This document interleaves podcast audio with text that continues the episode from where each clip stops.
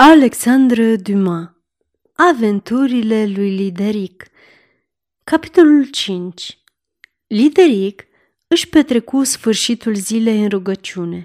Apoi, în dimineața zilei următoare, se confesă Sfântului Episcop Noion, care îi dădu absolvirea de păcate.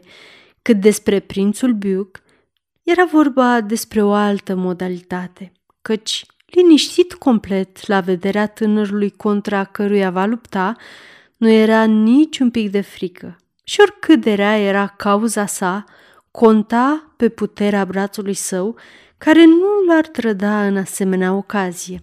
În loc să-și petreacă noaptea în rugăciune și evlavie, cum ar fi trebuit să facă, comandă un supeu ca să sărbătorească împreună cu toți ofițerii și ca să-și demonstreze curajul o invită pe prințesa Emengard să participe, spunându-i că i-a ținut loc la masă în fața lui. Prințesa Emengard îi povesti lui Piniard că singura masă de care putea să se apropie era a Domnului. De fapt, mesagerul îi spuse că o găsise pe Emergard îngenunchiată în capelă. Piniard se așeză vesel la masă cu ofițerii săi, lăsând locul prințesei liber.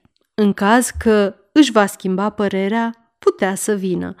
Apoi dădu semnalul să se înceapă turnarea în pahare și se deplasă pe la comeseni cu ulciorul plin cu vin. Supeul se prelungi mult în noapte, în mijlocul cântecelor de bucurie, de blasfemii și de râs gomotos, în timp ce clopotul suna trist orele pe care timpul le ducea cu sine și pe care Piniar ar fi trebuit să le folosească cu totul altfel. La prima bătaie a miezului nopții, lămpile păliră și se auzi un glas greoi care se apropia încet, prin sala armelor, de la celălalt capăt în care era capela. Toți se întoarseră în liniște în partea de unde venea zgomotul și, cum clopotul bătea pentru a 12-a oară, poarta se deschise și apăru un cavaler. Dar ceea ce făcea să tremure toată lumea, până în străfundul măruntaielor, era că acel cavaler era îmbrăcat în marmură și fiecare recunoscu în el statuia părintelui prințului Biuc, care de 30 de ani rămăsese nemișcată și culcată pe mormânt. La această apariție, toată lumea se ridică, inclusiv Piniard singur, poate mai palid decât alții, căci știa că acesta era un obicei în familie, ca toți tații să vină să-și prevină fiii în ajunul morții.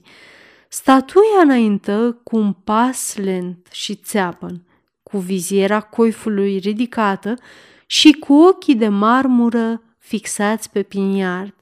Apoi se așeză pe locul liber din fața lui. Atunci Piniard ordonă să fie umplută cupa și farfuria tatălui său, dar nimeni nu îndrăzni să se apropie de comeseanul de piatră. Piniard se ridică, umplu cupa tatălui său cu cel mai bun vin care fusese servit la supeu și puse pe farfuria sa o bucată de carne tăiată din cea mai bună friptură. Statuia îl privi întorcându-și capul cu gâtul său țeapăn, fără ca restul corpului să se miște de la locul său.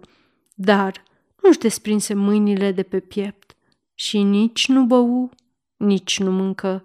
În timp ce Piniar se așeză la locul său, i se păru că două lacrimi mari curg din ochii de marmură ai statuii.